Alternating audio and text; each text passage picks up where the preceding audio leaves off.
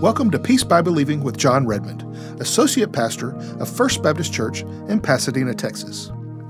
Bishop Desmond Tutu said, You don't choose your family, they are God's gift to you, as you are to them. In part two of his message, The Importance of Family, Jon will give some thoughts about family that will help us protect and preserve this precious gift from the Lord. Just look at that list. Those are some suggestions on family relationships. Be present be patient, be positive, be practical, and be a peacemaker. Now let's shift a gear a little, a little bit. And let's think about, or at least let me list out some closing thoughts today about family, because family is so very important. In fact, next to our relationship with God, our relationship with our family is the most important thing in life. So let me just make four statements about the family. Number one, just a reminder today God created the family. God created. In Genesis chapter 2, we read that God, by this time, had made the whole world. And one day God was looking down from heaven over his creation at everything he had made. He was looking down at the plants, the animals, the sun, the moon, the stars. And God said, This is good, this is good, this is good, this is good. But in, in, uh, at the end of all that, this is good, when God looked down at Adam, God said something quite different. God said, This is not good. It's not good. He said, It is not good that the man should be alone. And so God caused Adam to go to sleep. God removed one of his ribs. Out of that rib, God made Eve, and God, there in the Garden of Eden, performed the first wedding ceremony in the history of the world. So I'm saying today, before God created the government, before God created the church, God created the family. And so, family is a very important thing. Again, when I'm doing a wedding, I try to remember to say to the young couple, or whatever the age of the couple is, today you are entering into a union an institution that was created by God. And so you're doing a good thing and something that God has not only created, but He's sanctioned and He has blessed it. Second thought on the family, and this is an interesting thought. You may never have thought about this, but it, it is, is nonetheless true. A family should not exist for itself. I know a lot of families that seem, I can judge no man, but it, they seem to exist for themselves. In other words, the idea, the, the, the mindset of the family is what are we going to do that's best for the family? In other words, it's almost as though, if we're not careful, we can deify the family. We can idolize the family. We can just make the family the end all and be all. But notice what I'm saying. You shouldn't do that. A family should not exist for itself. A family should exist to know God, to serve God, and to teach the children the importance of knowing and serving God. So, family is so important. This whole sermon is about family. God made the family. But we have to remember the family doesn't exist for itself. And so a family can't just come together and say, well, what do we need to do to make our family the best? What is the best for our family? What, eh, you know, it's all about the family. It's all about the family. No, it's not all about the family. It's all about God. You know, we always hear God first. You hear football coaches say this God first, family second, football third. And we hear that and, what, and, and we all agree with that. And, but what we focus on is the fact that the family is more important than football. And it's true because what's second is more important than what's third. But in that logic, what's first is more important than what's second. And so, yes, family is more important than football, but God is more important than family and football. And so, what we have to do in our families is to try to bring them under the authority of God and say, Lord, our family doesn't exist for itself. It's not just about family. Family always has to be second to God. And I would say this the deepest bond that a family can form uh, is a spiritual bond. You know, I think about our, my family, my family of origin.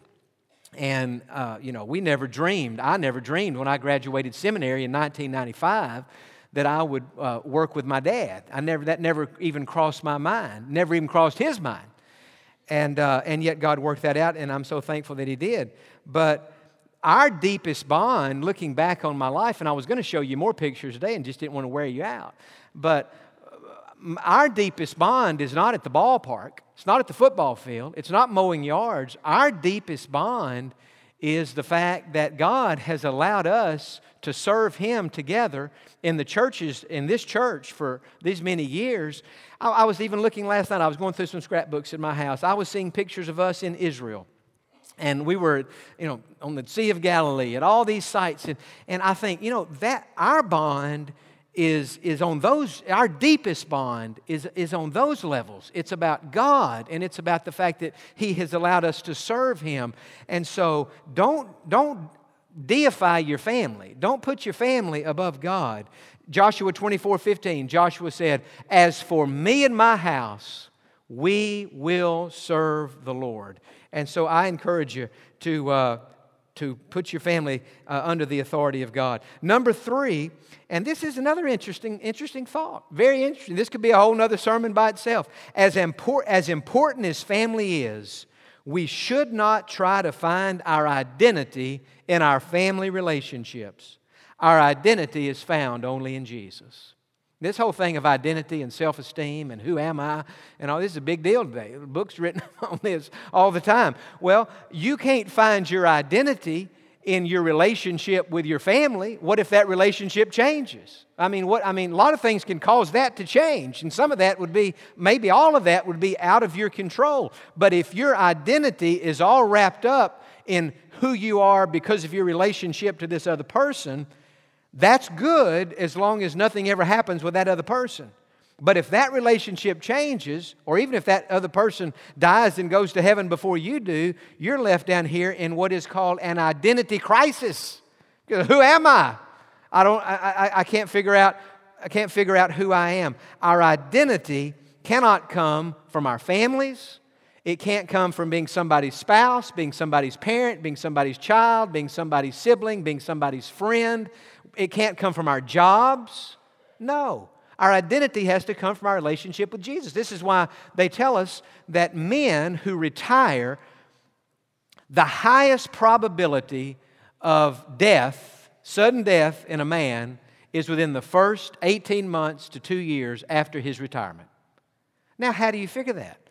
Well, only way I can figure it is uh, it, it's easy, especially for men, but I think ladies could make the same mistake to find our identity as uh, as a pastor or as a coach. I think about the legendary Bear Bryant, great coach at the University of Alabama all those years. He retired after many years, and within six months, he died. Now, it may have been purely a medical reason that he would have died had he kept coaching, but it, there may have been a psychological component to that. That after a man who's found his identity all these years in coaching, now he's no longer coaching. Who am I? I had ESPN on this morning. I was going back and forth between a sermon by David Jeremiah and ESPN. I couldn't figure out which was better, and I finally just went with David Jeremiah's sermon I thought was better. But on the ESPN thing I saw, it said, no, David Jeremiah said something about sports on his sermon. And here's what he said He said, Many athletes, professional athletes, retire and they have great difficulty for the rest of their lives after they retire. And the reason is because in their 20s, they peaked, and that was who they were and everybody's cheering for them and everybody's wanting their autograph and everybody in the restaurant the store look it's it's jj watt look it's uh, it's jose altuve look look look it's it's how about this? If i said today look it's earl campbell we all love earl campbell is that as big a deal today as it was in the Luv Ya Blue era? No. I mean it's still it's still it's earl campbell but earl campbell has kind of been taken over by jj watt right? And one day J.J. Watt will be taken over by somebody else. And so if your identity is this is who I this is who I'm married to, this is where I work, this is what I do, you are building your identity on sand. Our identity comes from our relationship with Jesus. Listen to me, friend. The only thing you have in your life that will never change is your relationship with Jesus Christ. Colossians 2:10. Paul said, "You are complete in him." So that's what it's all about right there is our relationship with Jesus. And then the last thing I would say today on the family. Everybody needs a family. Now, I want you to turn. We're going to stop, but I want you to turn to Psalm 68. This is one of the great passages in all the Bible about families. Psalm 68, and I want to show you two verses. I don't hear anybody turning their pages in the Bible. Nobody is nobody's playing along here. Nobody's doing this. Go to Psalm 68 and verses 5 and 6. These are two great verses about the family, about God. And here's what it says Psalm 68, look in verse 5, first of all. Let me let you find it. It says that God is a father of the fatherless. Some of you today, Father's Day is not a, not a happy day for you because you don't have your father on earth anymore. I can honestly say, I cannot imagine what that would be like. That would be very difficult. But you need to hear this. Even today, with your dad gone, if you're saved, God is your father, and He's a father of the fatherless. Now look at the next one a defender of widows. We have a lot of widows in our church and a lot of widowers who've lost their spouse. That's one of the most difficult things in life. But notice what it says God is a defender of the widows. And then it says, Is God in his holy habitation? I love this next phrase in verse 6 God sets the solitary in families. I love that. God sets the solitary in families. You may be here today and you feel like I'm solitary. I'm, I'm kind of I'm kind of just out there floating around through life, and, and my parents have gone on to heaven, my spouse has died, or, or maybe you never did marry and you're single and you just feel like, Jon, today is Father's Day. It's a big family day. But for me today, I just feel alone. And I just even feel maybe depressed and this spirit of, of, of, of, loneliness today. But listen to this verse God sets the solitary in families. The greatest family that we could be a part of is the family of God. God is our Father. Jesus is our older brother. We're each other's brothers and sisters in Christ. I can say this I don't know what people do in life who don't have God and who don't have a church family. I don't know what they do. I, I think I would lose my mind. I know I would lose my mind if I didn't have God and if I didn't have Christian brothers and sisters to help me. I heard a, a retired professional wrestler one night giving an interview, and the, the interviewer said to him, Are you a Christian? And the retired wrestler said, No, I'm not a Christian. He said, Christianity is for weaklings. And when he said that, first of all, I could feel anger. I thought, How dare you? say Christianity is for weaklings. How disrespectful for you to say something like that. I was watching on my television. And then I thought, you know, that man's right. Christianity is for weaklings. What that man doesn't understand is just how truly weak he is. Paul said, When I'm weak, then I'm strong.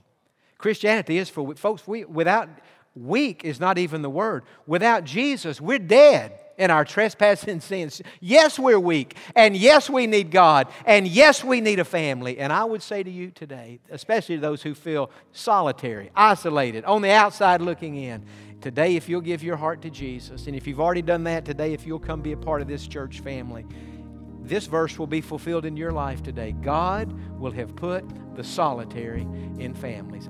Well, we're going to stop right there for today. And let me ask you are you a part of God's family? Has there ever been a time in your life when you recognized that you were a sinner? That is, that you have done things in your life, just like I have and just like everybody has, that are wrong, that did not measure up to God's standards, and that need to be forgiven. And I can remember the time in my life where the Holy Spirit of God just convicted me of my own sinfulness. And I knew that I needed to be forgiven. And I knew that I needed Jesus Christ to come into my heart. And I asked Him to forgive me. And I asked Him to save me. He did that and He changed my life. And I'm asking you today have you ever done that?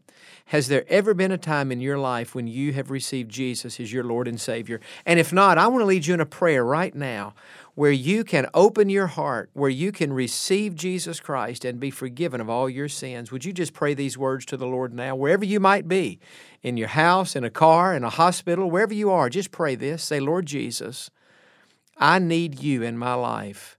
I'm sorry for my sins. Please forgive me. Come into my heart. Make me a Christian. Make me part of the family of God. And thank you that you'll never leave me. In your name I pray. Amen. And friend, I can assure you today on the authority of God's word, if you prayed that prayer, God has heard it, God has answered it, and God has saved your soul and forgiven all your sins. And so today really is the first day of the rest of your life. Today you get a new beginning. And whatever uh, date today is when you're listening to this program, this is your spiritual birthday. And I want to just say to you, congratulations and welcome to the family of God. You know, when I think about what it means to be a part of God's family, so many things come into my mind. First of all, as we've just said, it means that that we are saved, that we are forgiven, that we will live forever with God in heaven, that that one day when our bodies die, that we won't die. You know, the scripture says that all of us uh, will die. Our bodies will, will one day die. It says in the Old Testament that there's a time to be born and there's a time to die It says in the New Testament, it has been appointed unto man once to die, and after that, the judgment. And so we have an appointment with death. But the good news is, as Christians, the only thing that will die will be our bodies. Our spirits, our souls will slip right out of our bodies and go to be with God in heaven, and we'll live with Him forever there. And that's the greatest part about being a Christian. We don't have to fear death. We have life even after our bodies die, and that life is in heaven with God. Another great thing about being part of the family of God is not just about what will happen one day when we go to heaven, but it's about what happens now, right here on earth. First, we become a part of the family of God on earth. That is, when we receive Jesus Christ, in that moment, not only do we receive God as our Father, not only do we receive Jesus as our Savior, but all the other Christians in the world become our brothers and sisters in Christ. And so we're part of a family. Now, you may come from a great family. You may have a big old family with lots of brothers and sisters and kids and cousins and aunts and uncles and all that. And that's a wonderful blessing. You may come from a really small family and maybe lots of your family's already gone to heaven now, and you just kind of feel very much alone in that sense. But the good news is, as a Christian, you're part of God's family. And every other Christian is an extension of your family in Jesus Christ. And so, this is the importance of the church. And this is why I always encourage people, wherever they may live, to find a good church in your area that teaches the Bible, that clearly teaches the only way to be saved is through Jesus Christ and become a part of that church. Get to know people in that church and encourage your pastor, encourage your staff, encourage the leadership of that church, and find a place in that church where you can serve. There's something in a church in your area that you can do. Maybe it's to uh, to be an usher or a greeter, to pass out bulletins, or to visit people in the hospital, or to teach a Sunday school class, or to work with students or with children. There's something in that church that you can do. That church needs you, and when we become part of the family of God, we need to to link up, to hook up with a body of believers, a local church. There are a lot of people who just don't think the church is very important. Their attitude is, well, I don't need the church. I, I can pray anywhere I am. I can talk to God anywhere I go. And that's true, but we still need the church. It says in the Bible that we should not forsake the assembling of ourselves together. So I encourage you to find a good church, get involved in that church, and uh, make that church a better church. Another thing that happens when we become a Christian and we become part of the family of God, did you know that from that moment on, here's what it means it means that we are never alone. We're never alone because Jesus Christ, in the person of the Holy Spirit, is living in our hearts. And Jesus has said, I will never leave you and I will never forsake you. And so loneliness is a real problem in the world today. And we've all had feelings and seasons of life where, where we felt lonely. And maybe you're in one of those seasons right now. Maybe you've just moved, graduated high school, moved off to college, and there you are in your dorm room, and you just feel alone. You feel isolated. You miss your family, you miss your friends, uh, you miss your hometown church. And here you are in this college environment and you just feel so alone. Let me tell you something, friend. Jesus Christ is right in that dorm room with you. You're not alone. He is with you in that dorm room. He is with you in that hospital room. He is with you wherever you are.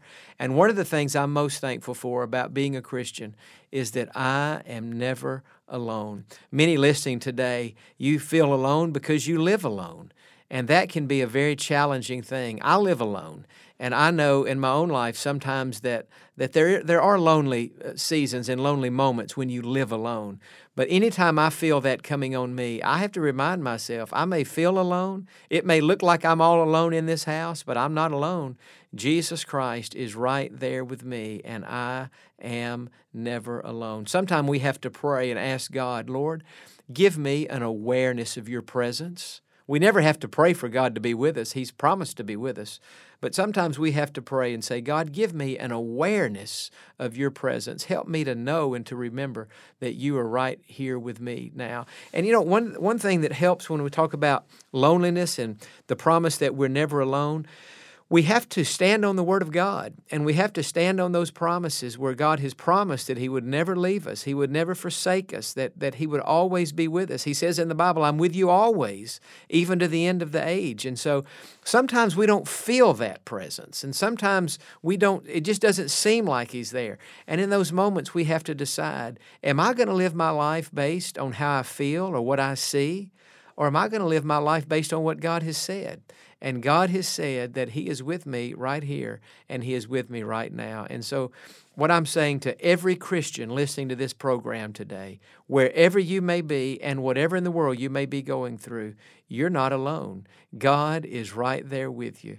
And I have found in my own life, experiences that I've been through, that when I really was up against it and really going through something difficult, it was just like God gave me an awareness of His presence. And God helped me to understand that I was not alone, that He is right there with me. And what He's doing in those moments, He's teaching us to walk by faith. We can't see Him. The Bible is clear about that. We walk by faith and not by sight.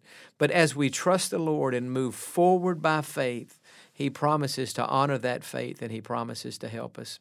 Another thing I love about being part of the family of God is that since Jesus Christ is living on the inside of us, we have every reason to have confidence and to have courage in our lives.